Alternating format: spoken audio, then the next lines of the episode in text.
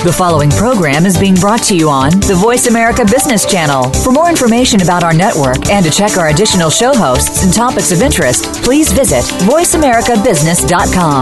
The Voice America Talk Radio Network is the worldwide leader in live Internet talk radio. Visit voice america dot com. The views and ideas expressed on the following program are strictly those of the host or guests and do not necessarily reflect the views and ideas held by the Voice America Talk Radio Network, its staff, and management.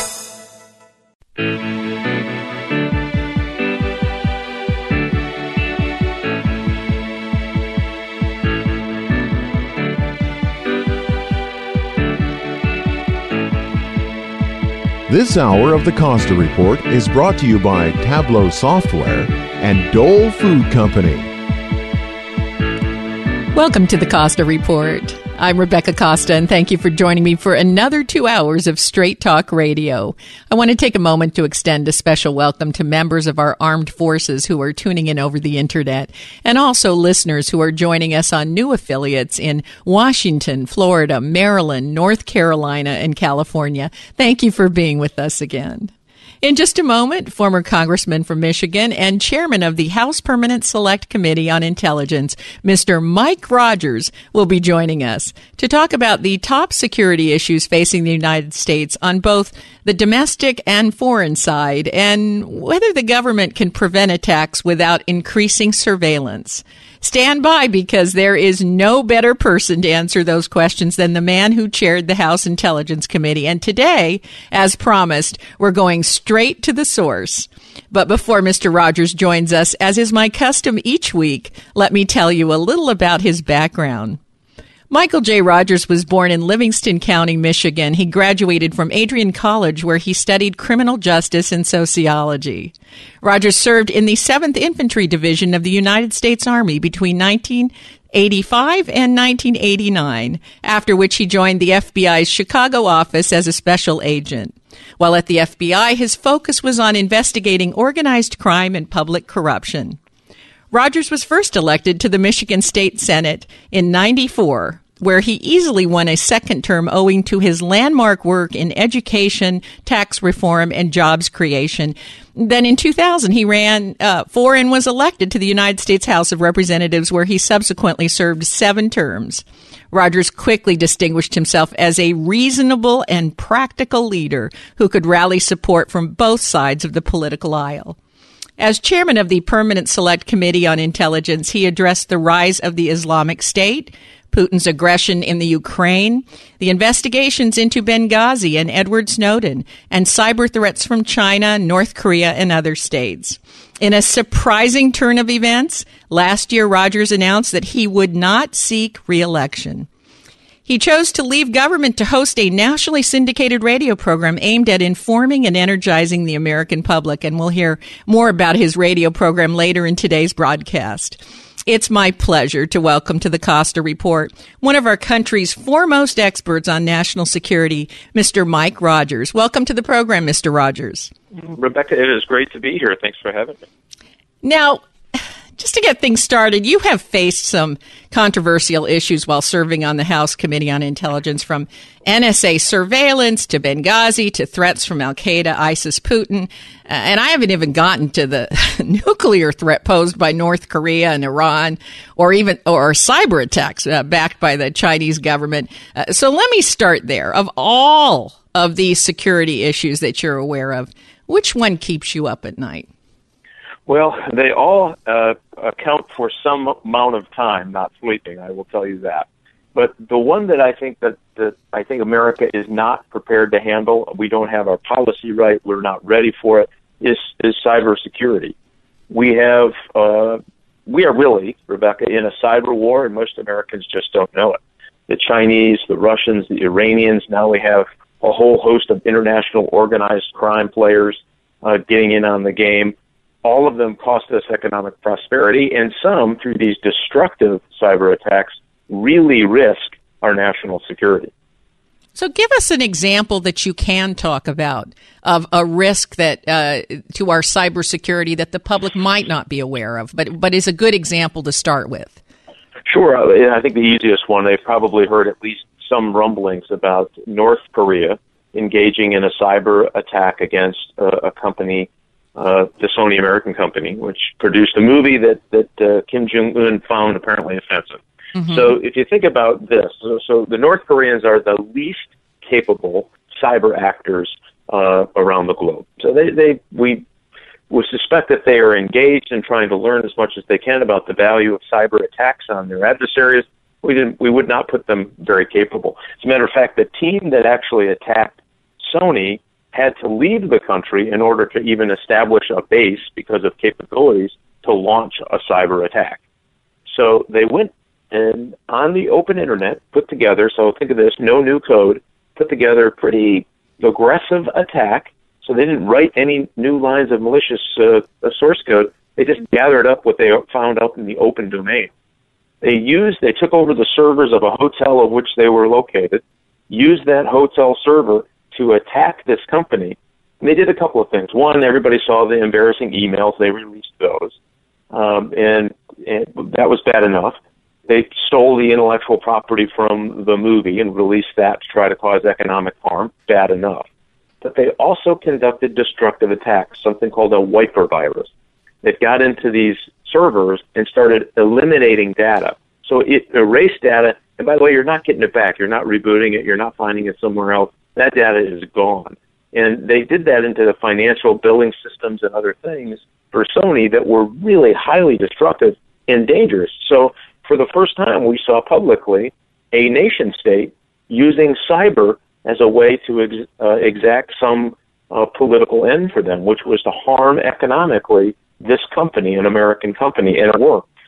Last year, we also saw, now it's public, back, back when I was chairman, it was still classified, that Iran used the same technique on an American company, uh, the Sands Resort Casino, in order to prove their point that they didn't like the C E O talking about the fact that they had, um, uh, that Iran should not get a nuclear weapon. And so it cost them, some estimates I see, is between forty and sixty million dollars. And so these are nation states using nation state capability, trying to conduct their political, uh, furthering their political uh, aims by using these destructive cyber attacks against American companies. And the sad part is, I think this is only going to get worse before it gets better. So you think, uh, what are these? These attacks on these American companies are the alpha test for the warm, the warming up to go after bigger targets? No, I think that uh, when you see the, the more capable nations in cyber, Russia, China, mm-hmm. there was a public report uh, recently, about maybe well recently, two years ago now, that highlighted that the Chinese had already, their cyber actors, the Chinese government, had already uh, gotten code into our electric grid. And you say, well, why were they doing that? Were they going to cause a destructive attack? Not likely. But they were, call, you know, we would call it prepping the battlefield. If there was ever, if they decided to invade Taiwan, or they decided to be more aggressive in the South China Sea, or they attacked, uh, they thought a U S carrier group was too close and did something crazy and attacked them, they'd have the ability to flip that switch and turn out the lights. And so we we see that, that I think those companies were just tools that they used to, to uh, exact their revenge. We know that nation states are already capable of really serious consequences, uh, and this destructive data part of it is what worries me most. Uh, you know, I, I think you make a good point that North Korea and Iran are not don't have the sophisticated tools that, say, Russia and China have. So it's very worrisome that they could get into a Sony or a Sands Casino, which actually have quite sophisticated firewalls and and uh, and and cybersecurity technologies. Being a casino and being Sony, um, you, you know, th- these guys were able to, these, I'm not going to say amateurs, but they, they're far less sophisticated, and they were still able to get in and wreak havoc. Yeah, that's, that, that was what struck me on the Sony case, uh, excuse me, yeah, the Sony case with North Korea, uh, because they did have cyber protection. They didn't write any new code. It wasn't very sophisticated in its attempt. Um, it was just good old-fashioned cybersecurity tradecraft that they used to penetrate those systems and cause real financial harm. And so you think about, okay, well, now what if international organized crime gets this capability? We've got a bigger problem. And they are very good They Absolutely. are better, better, yeah, and a- better than a lot of nation states. Actually. A- absolutely, and and uh, many of these tools, it turns out, that these hackers used uh, were just purchased right off the internet. They they didn't require any development at all. Now we have to take our first break. When we come back, we're going to find out if our nation is divided on how important national security is. So stay tuned. You're listening to the Costa Report.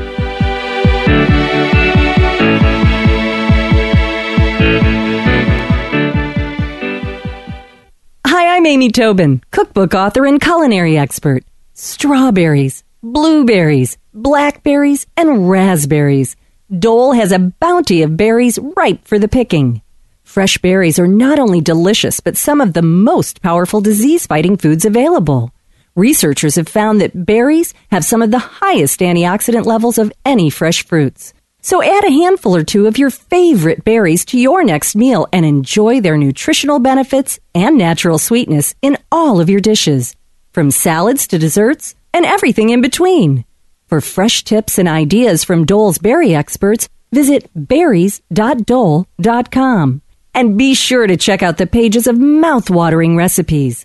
Whether it's a sweet and savory blueberry cranberry chicken salad or a simple strawberry sorbet, Dole has the perfect berry to inspire your next berrylicious dish.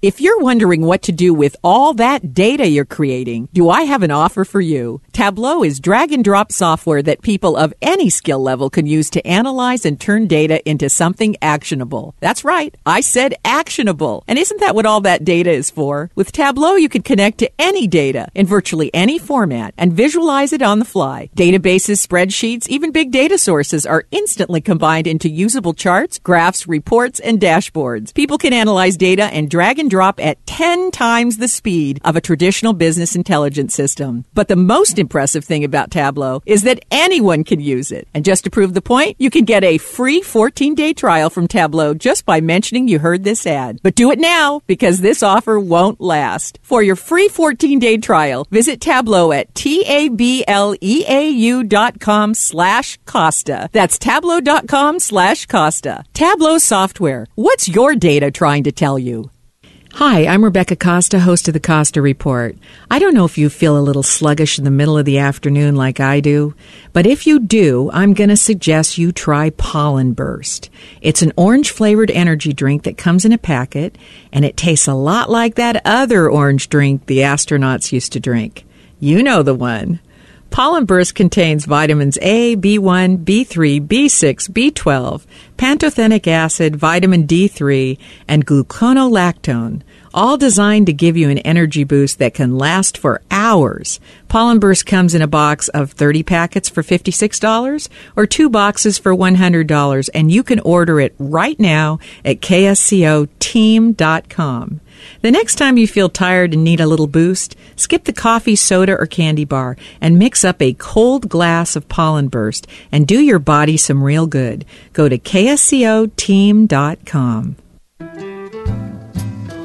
Money can't make you happy, but the lack of it can sure add a lot of stress to your life. Need help with your personal finances? Listen Thursday nights at seven p.m. to Money Moves. Host Pamela Fugit-Hedrick offers one hour of free tips and tools to help you manage your cash flows with her Money Moves. Each Thursday night, she discusses topics like how to prevent a complete personal financial meltdown, how to start a go-to fund for emergencies, provide ideas on how to cut back rather than cutting out some of your expenses, how to erase your debt load and financial stressors, how to find funding for your retirement, how the heck do you enroll to use health insurance.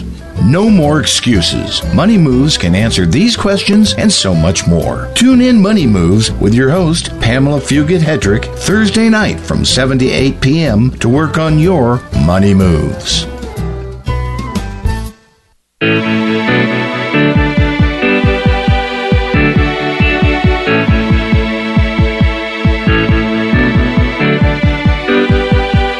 Welcome back to the Costa Report. I'm Rebecca Costa, and my guest today is former Congressman from Michigan and Chairman of the House Intelligence Committee, Mike Rogers. And before the break, you were making the point that of all the security issues we have on our plate, the one that concerns you the most is our lack of preparedness in the area of cyber attacks, uh, which were recently launched by unsophisticated actors from North Korea and Iran on Sony and the Sands Casino. Now, Uh, Mister Rogers, you would think that national security would be at the top of the concerns of all of the American people, but uh, a Wall Street Journal N B C News poll that just came out shows that Republican primary voters see the top three issues facing the country as, number one, national security, number two, the deficit, and three, jobs creation slash economic growth, in, in that order. Uh, by contrast, Democratic primary voters named jobs creation number one, followed by health care and climate change, also also in, in that order. Now, now security was not even in the top three issues. Does that worry you? Well, quite a bit, actually. Yeah, it does. It's, it's concerning that uh, I think most Americans can't get on the same page on what our threats are. None of the other programs that you're interested in work if we can't get the national security piece right.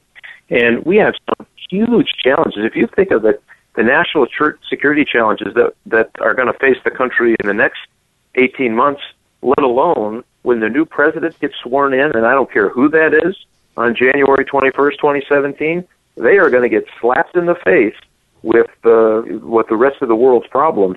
And it's it's going to be difficult for us. And it, it, if we don't deal with those issues in a timely way, they just get more complex and more difficult to solve.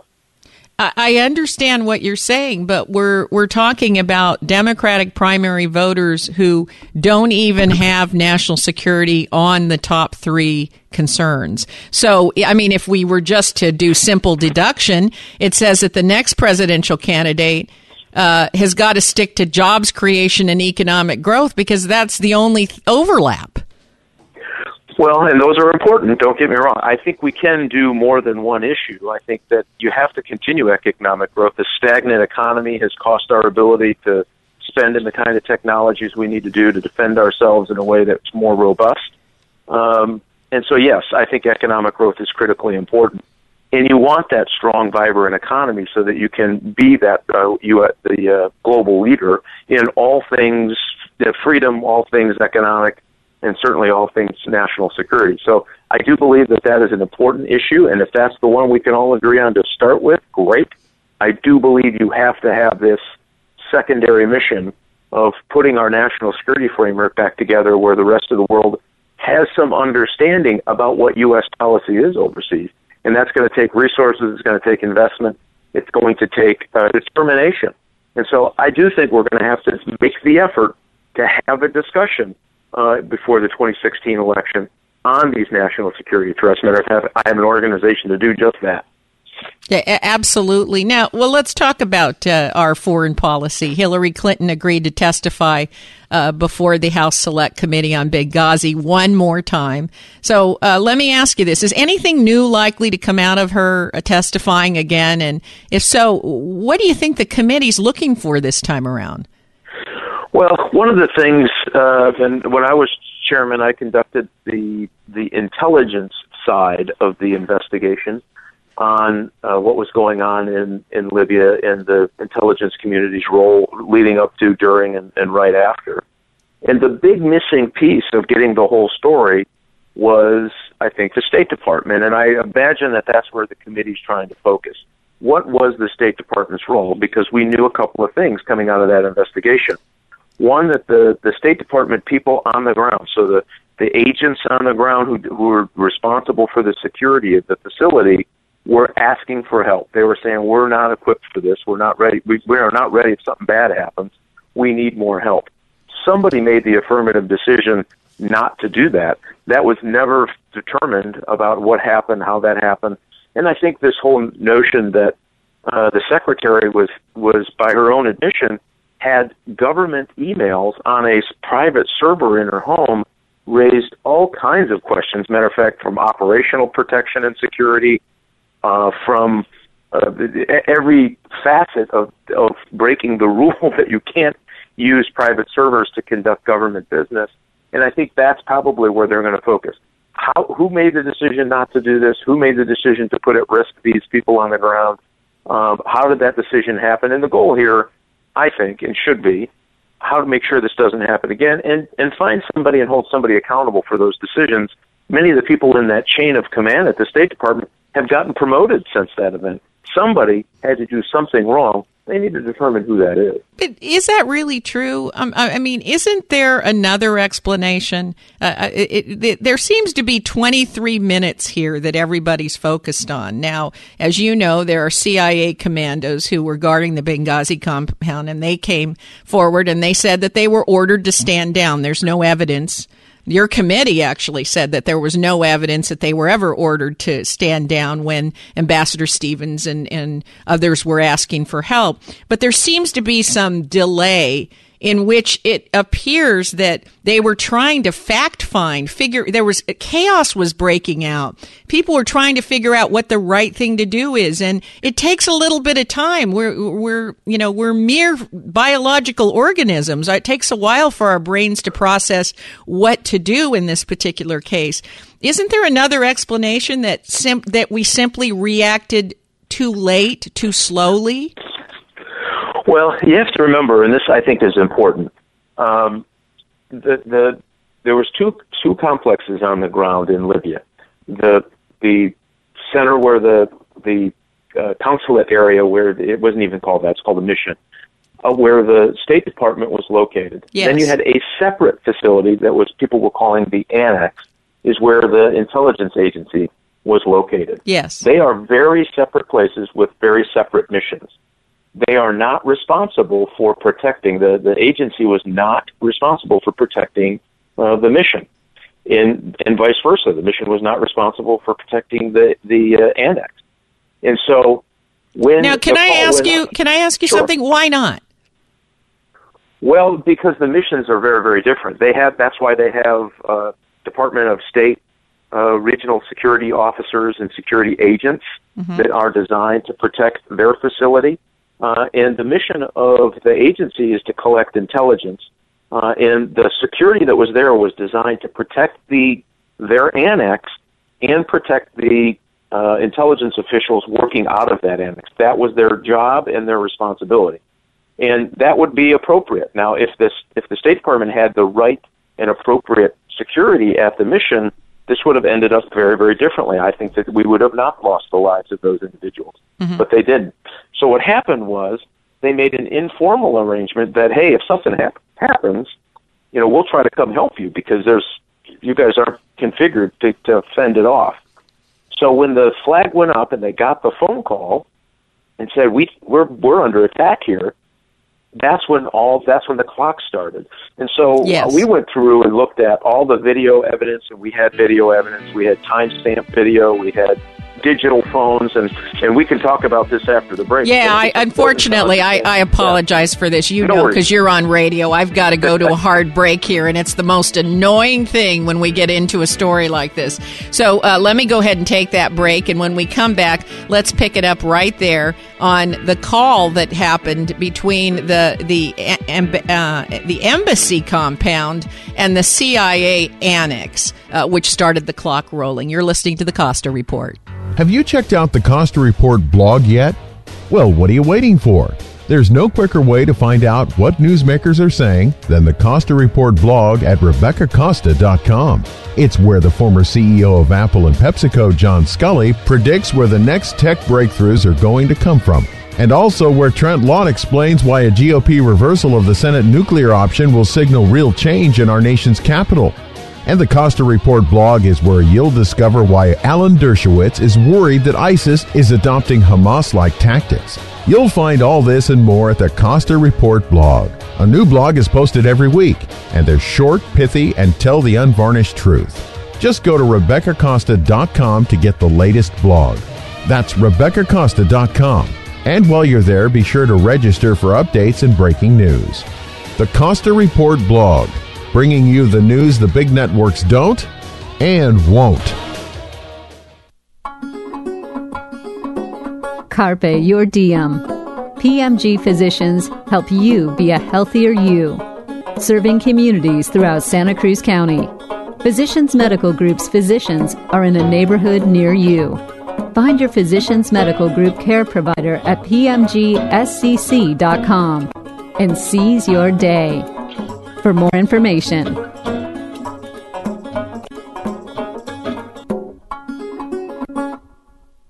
ripped from the headlines, here's another reminder about the importance of protecting our identities. Nine women have pleaded guilty to roles in an identity theft scheme in which over seven thousand false tax returns were filed for more than twenty million dollars in refunds. One of the defendants worked at a military hospital and stole personal information from soldiers, many of whom were deployed to Afghanistan. Stories like this are precisely why you need LifeLock Ultimate Plus identity theft protection. Look, no one can stop all identity theft, and nobody can monitor transactions at every business, but LifeLock Ultimate Plus gives you comprehensive identity theft protection. It goes beyond just notifying you of debit and credit card transactions, providing you protection for your identity, bank, and retirement accounts, even the equity in your home. Visit LifeLock dot com now and use promo code RUSH or call and mention RUSH to save ten percent on your LifeLock Ultimate Plus membership. Call eight hundred, four four zero, four eight three three. eight hundred, four four zero, four eight three three. eight hundred, four four zero, four eight three three. Pow, zap, kaboom! It's time for some superhero fun at the Human Race Walkathon Fun Run. Hello, I'm Kelly Mercer. Join me on Saturday, May ninth at twenty-three hundred Delaware Avenue at eight a.m. Grab your cape and walk, run, or wheel your way to support your chosen cause. Race day includes food, music, a costume contest, and a post-race obstacle course. Register today at human race s c dot org. Yeah, it happened. And those people who marched and knew they were going to get beat up, they were fantastic. But they didn't talk about the telegram I sent and millions of other people. It was the white people who rose up and insisted that America be what it's supposed to be. They stood up for their black brothers and sisters. They hated what they saw. But they're trying to make like, oh, look what was done to the black people here. But they didn't tell about the glory of America. They didn't tell about the wonderful white people, the Christians and the Jews, who were the backbone of the civil rights movement, who stood up and yelled and carried on and marched with them and got beat up with them and even got murdered for them, because they wanted America to be what it's supposed to be. That's the greatness of America, the spirit of America that's in the hearts of the American people, the love of freedom and decency and fairness. That is what the American people are. We hold these truths to be self-evident, that all men are created equal, that they are endowed by their Creator with certain unalienable rights. Remember America, Sundays, ten till noon.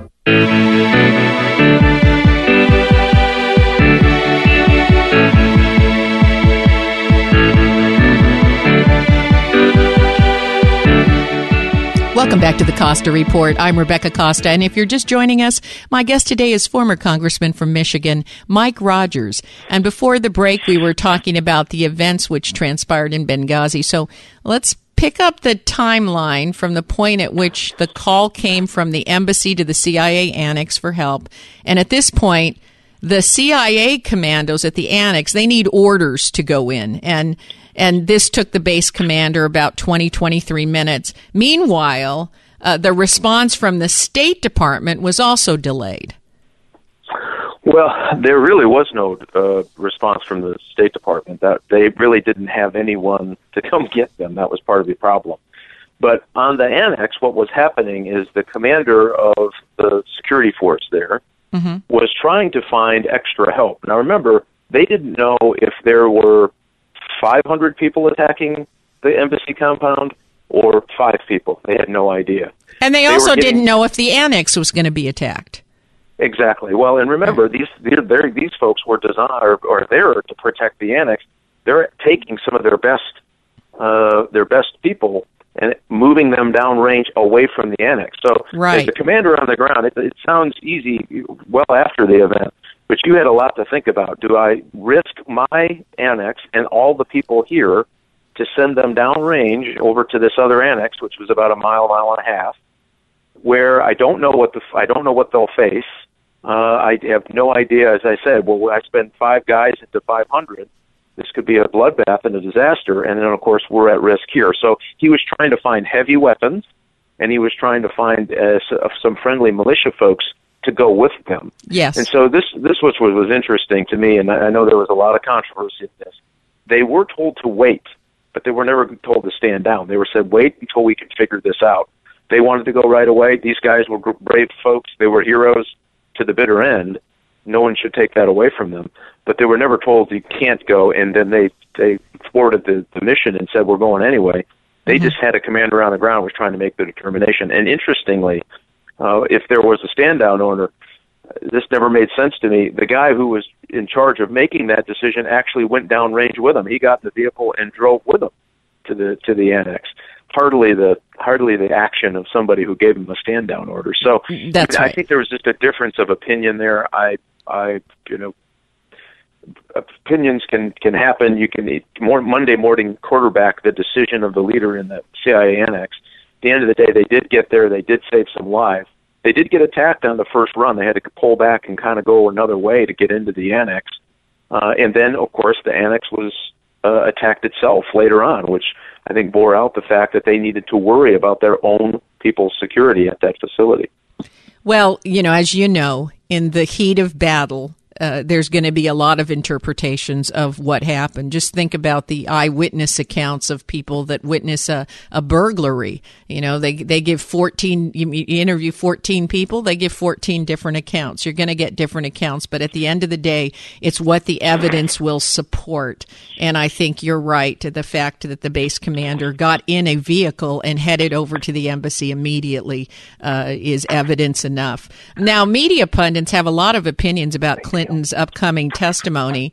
Um, uh, some say that there's danger that this committee is going to look like they're bullying Missus Clinton, uh, since she's been asked and answered lots of questions before. Um, and others are really going so far as to suggest that this was orchestrated by uh, Clinton's camp to give her some platform to clear her name before two thousand sixteen. Oh, what do you think? Is this going to help or hurt her, or it doesn't matter? Well, I don't know. I, you know, I. I I hope they get to the truth. I don't think that if they use this for a political tool, and listen, I could have been, uh, you know, used my investigation as a. I refuse to do that. I don't. I think they should refuse to do it. If you, if there is a problem here, and I do believe that there was a problem with the way the State Department handled it. Does it go all the way to the Secretary of State at the time, Hillary Clinton? I don't know the answer to that. I don't think anyone really does. That's what the investigation should determine. Somebody made a decision. Uh, that led, ultimately led uh, to the deaths of four Americans. Somebody needs to be held accountable for that. Uh, and none of that investigation into the State Department happened. So I think it's a good start for the, invest- the investigators to get a chance to talk uh, to the former secretary, to find out what the decision matrix was, how that happened, why did they, why were they turned down, why did you have first-term uh, agents, security agents at that uh, compound? They had, had no experience before, uh, before going into the hotbed of what was Libya. And by the way, intelligence showed that it was bad and getting worse. So all of those questions, I think, are legitimate. Um, I hope it doesn't turn into some political dog and pony show. I do think she has to answer for why she had government material on her on her home, a server that may or may not have been related to an ongoing investigation, and she is the sole arbiter of what she got to release. That never works in any investigation. As I know, I'm a former F B I agent. That never works in any investigation I've ever done. You yeah, can't I, have the burglar telling you, I, I'll tell you exactly how I got in and I got out.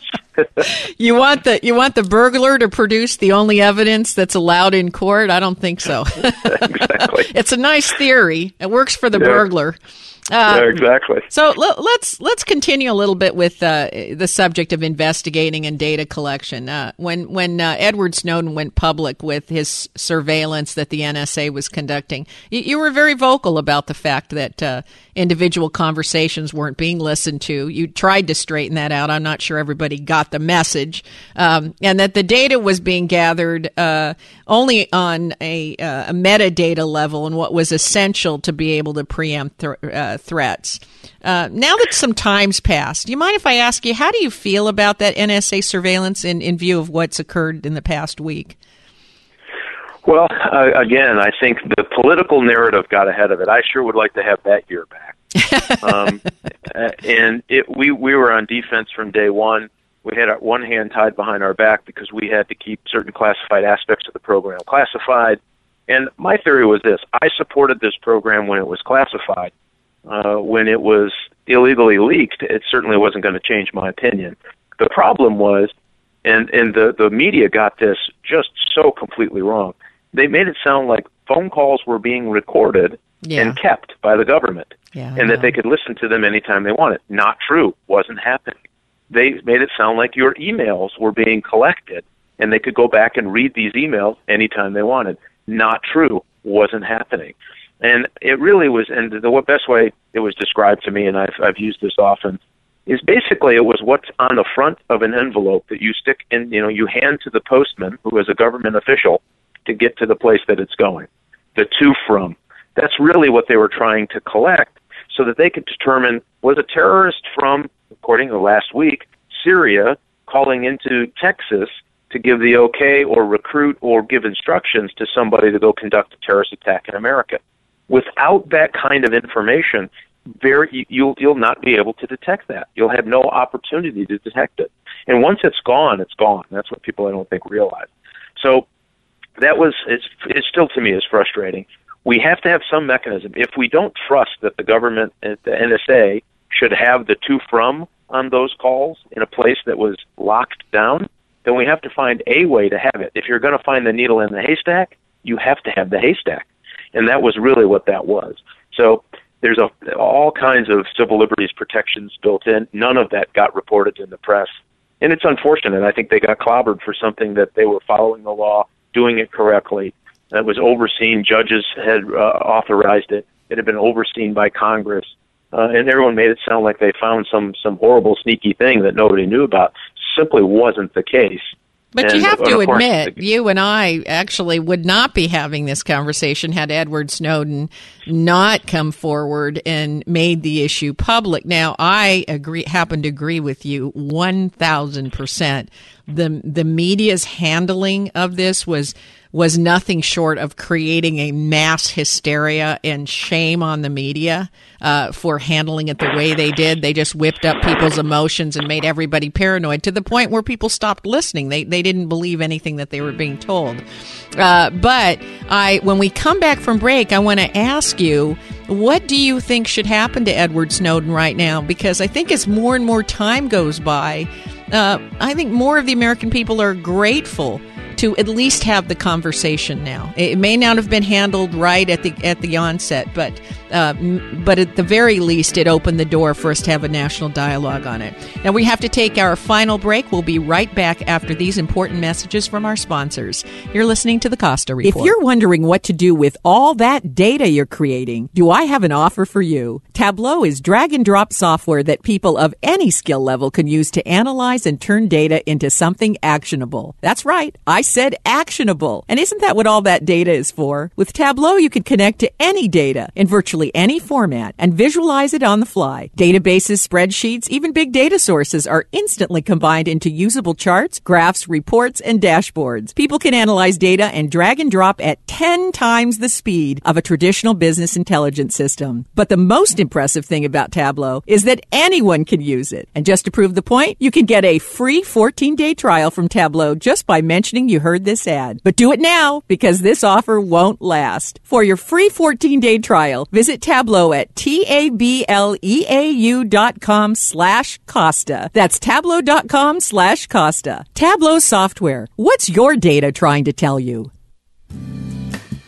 Now, if you've been listening to the Costa Report, you know that I'm a big fan of wines by Caraccioli Cellars. And today I'm here with Scott Caraccioli, who's one of the brains behind the most memorable wines money can buy. So I have a question for you. How did your family get into the wine business? Um, you know, two thousand six, my father, his brother and uncle were really playing with the idea of planting a vineyard, and planting a vineyard turned into making a bottle, turned into making sparkling wine when um, Michelle came into the picture. So it was really kind of an organic situation, us being in agriculture in the Salinas Valley, and then the extension of that went to grapes, and here we are today.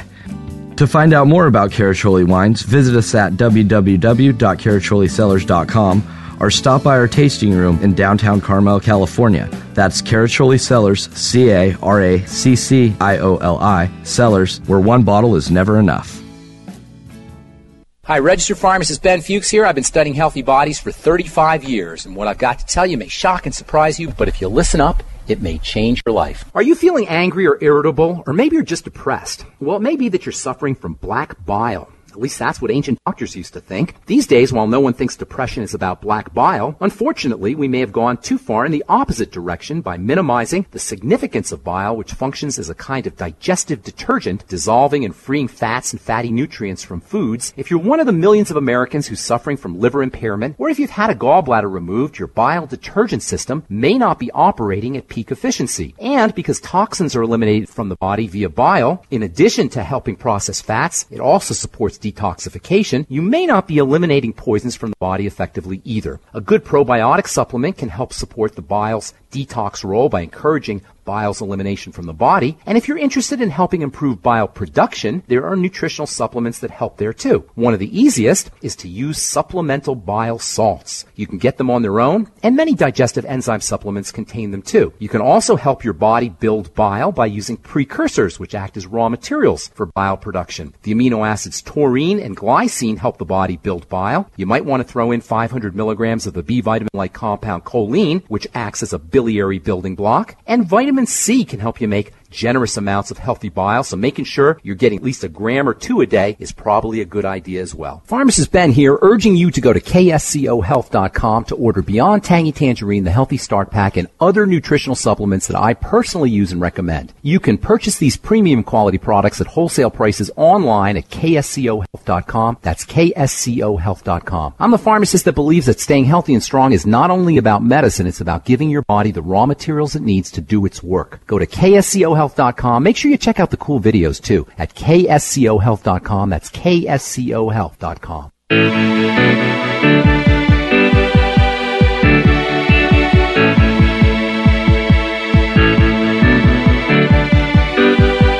Welcome back to the Costa Report. I'm Rebecca Costa, and my guest today is Mike Rogers. And just before we went to break, uh, I wanted to ask you about what you think should happen with Edward Snowden. Well, I would prosecute him, prosecute him to the fullest extent of the law. He stole something that didn't belong to him. And by the way, he just uh, admitted recently that he hadn't even read the vast majority of the material that he gave away. So he stole classified information, said he was offended by it, hadn't read it. And in the process of doing that, there are certain force protection activities that uh, was impacted, meaning activities that we use to protect our soldiers who are fighting in places like Afghanistan. And to have that information uh, and and see that the their adversaries, our enemies, made changes in the way they operated based on the information of which he disclosed, I don't know how anyone could come to the conclusion he's not a traitor.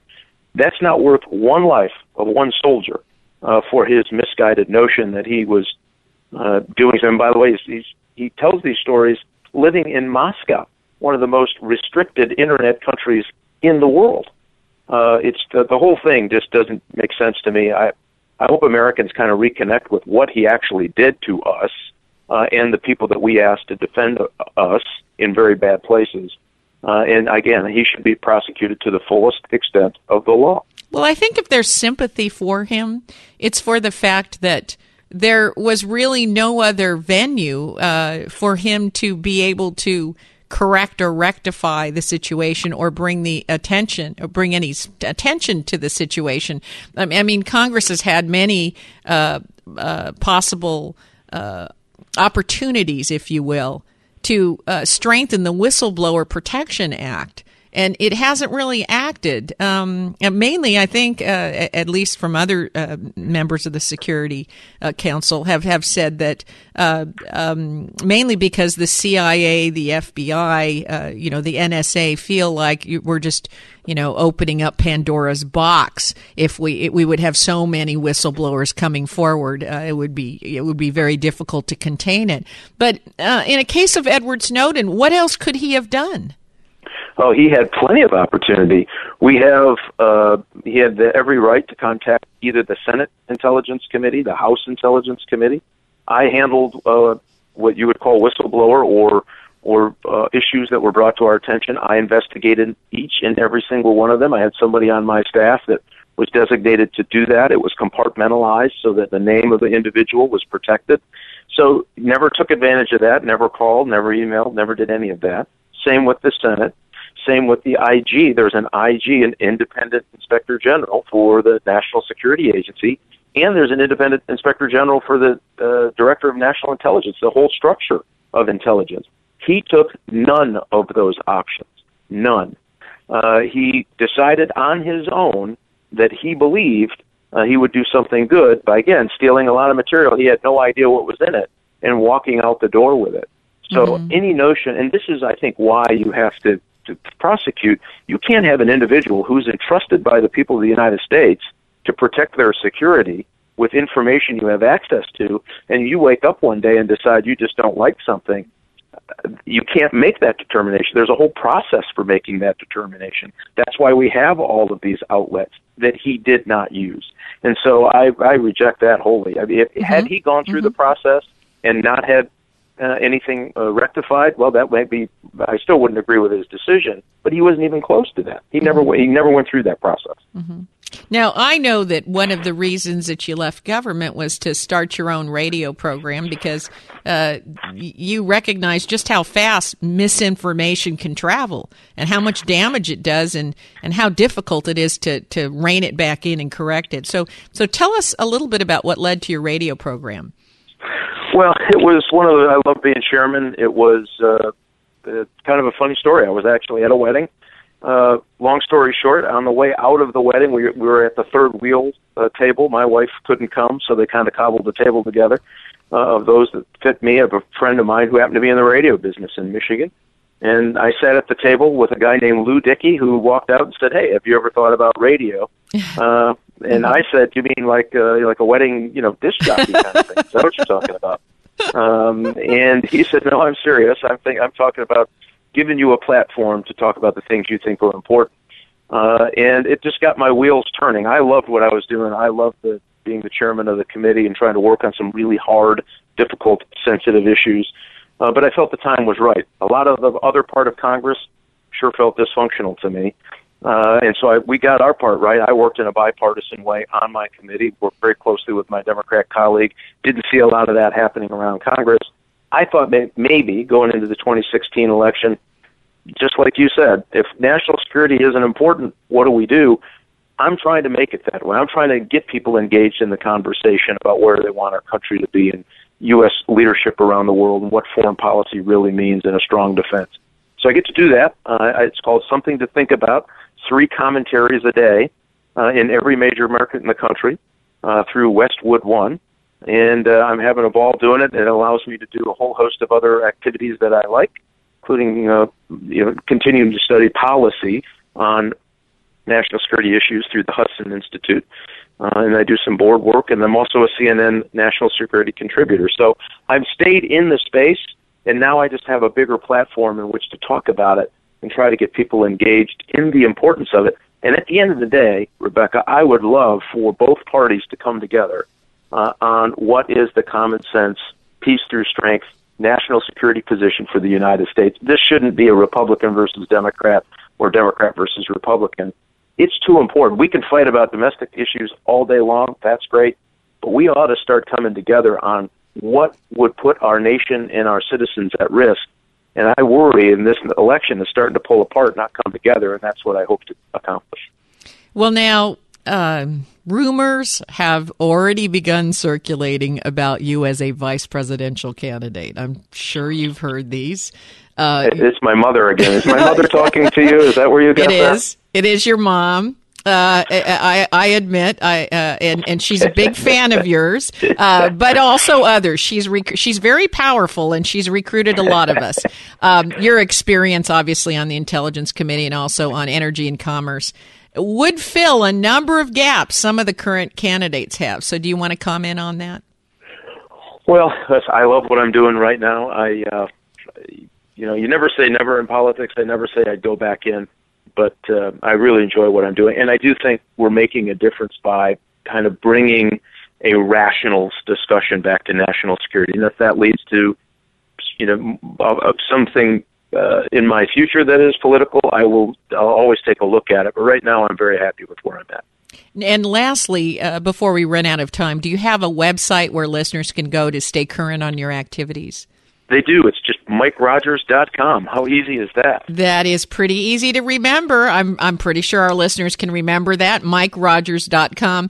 Unfortunately, that is all the time that we've got left today. But before we say goodbye, I do want to take a moment to thank you for your service to our country. Thank you, Mister Rogers. Rebecca, thank you so much, and thanks for being such a solid voice of reason out there. I appreciate that very much. Well, there needs to be more of us, and, and so welcome to the radio community, and uh, we're we're thank so you. grateful to have you on board. Thank you so much. If your station is leaving us after the first hour and you have a question or a comment to make about our interview with Mike Rogers, you can email me at Rebecca Costa dot com or drop me a note on Facebook, Twitter, or LinkedIn. And if you missed the full interview with Mister Rogers or any of our other previous guests, remember you can download episodes of the Costa Report from our website, Apple iTunes, Podbean, and our YouTube channel. And while you visit are visiting our website at Rebecca Costa dot com, you'll also find our weekly radio blog posted there. The blog captures the headline news from every one of our interviews. So if you ever have to miss a program, and I hope you won't, you can still find out what our guests had to say by skimming the blog. It's short, it's to the point, and it gives you the news that the mainstream media continues to ignore. So be sure to visit the webpage every week so you never miss a blog and you never miss a program. And it's an opportunity to stay in the know. And uh, each of us has a civic responsibility to do just that. Uh, I, you know what? Before I go to my guest next week, I just want to thank Mister Rogers for taking time to uh, come on the program. I really appreciate the good work that he's doing on talk radio, and I hope you'll take a moment to go to his website and find out when you can hear the segments that he uh, offers up each week uh, on national radio. My guest next week is the Commissioner of the F C C, Mignon Clyburn, who'll be here to talk about how the government is protecting equal access to the Internet and how talk radio is going to be affected by new A M regulations. Don't miss F C C Commissioner Mignon Clyburn next week on the only news program that puts policy ahead of politics. Now stay tuned for a second hour of Straight Talk Radio. You're listening to the Costa Report.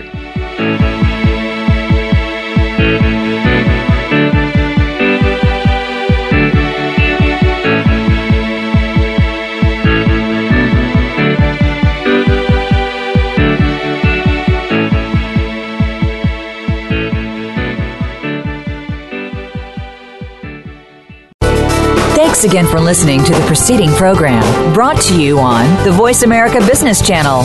For more information about our network and to check out additional show hosts and topics of interest, please visit voice america business dot com. The Voice America Talk Radio Network is the worldwide leader in live Internet talk radio.